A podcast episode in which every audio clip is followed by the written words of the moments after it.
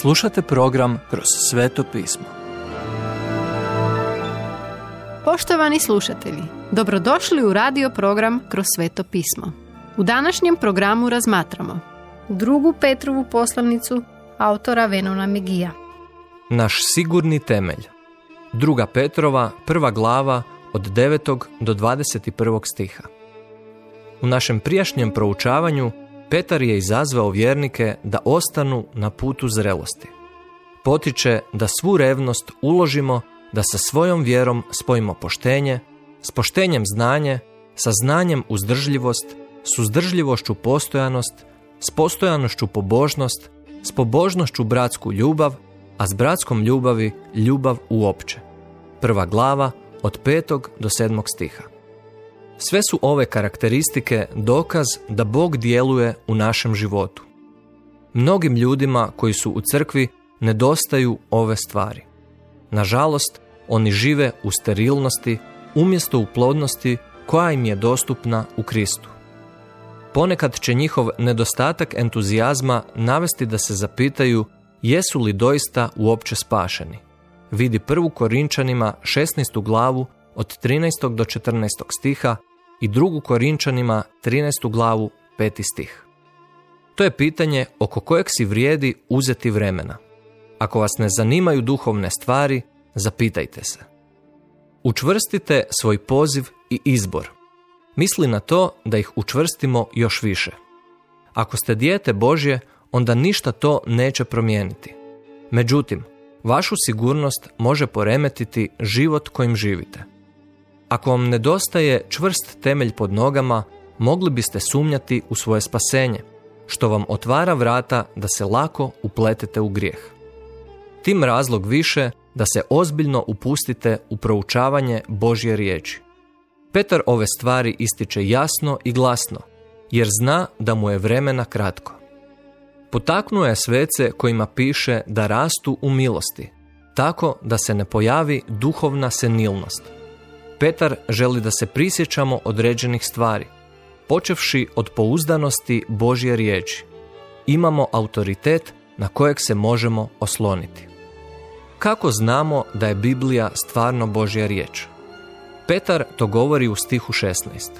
Biblija je povijesna i činjenična, a ne gomila laži ili bajki. Ako ju iskreno proučavate, Bog će vam svoju riječ učiniti stvarnom. Ako vam je veo preko očiju, to nije zato što ste mentalno slijepi, već zato što se ne želite odreći svojih grijeha. Kad na to budete spremni, Bog će oživjeti svoju riječ. Ona je poput svjetla koje sja u tami. Ona je riječ istine, kaže Petar, jer je to nadahnuta riječ od Boga, koji je prenio svoju volju i riječ preko ljudi koji su napisali sveto pismo. Kakve li čudesne knjige! Biblija je ujedno knjiga o Bogu i knjiga o čovjeku. Ona se bavi ljudskim životom upravo ovdje gdje sada živimo, krećemo se i postojimo, a ipak Bog govori čovjeku na nama razumljivom jeziku. Riječ Božja jedina je opipljiva, nadnaravna stvar koju imamo na ovom svijetu.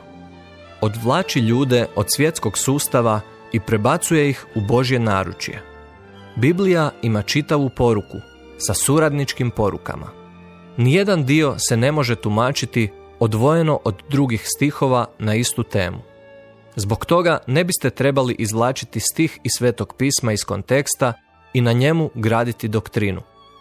Ako ne možete računati na čitavo pismo da potvrdi vašu doktrinu, onda nabavite novu doktrinu. Bog je uzeo svakog pisca i iskoristio ih, ne mijenjajući svoj stil i ne miješajući njegovu osobnost, da napiše vlastitu knjigu tako da njegova poruka dođe do izražaja. Da je Bog danas govorio s neba, ponovio bi se, jer je već rekao sve što ima za reći čovječanstvu trenutno. Bog nam je svoju riječ prenio preko ljudi različitih osobnosti i različitih vještina. Iz tog razloga ovo je knjiga o čovjeku i knjiga o Bogu. Petar nam kaže da imamo potvrđenu proročku riječ. To je čvrsta stijena, čvrsti temelj pod našim nogama. možemo imati povjerenja da je istinita i pouzdana. Nije ni čudo da je Božja riječ napadnuta više od bilo čega drugog. Ako se neprijatelj može riješiti temelja, zna da će se zgrada srušiti. Biblija je čvrst temelj na kojemu možemo počivati svoju vjeru. Slijedi.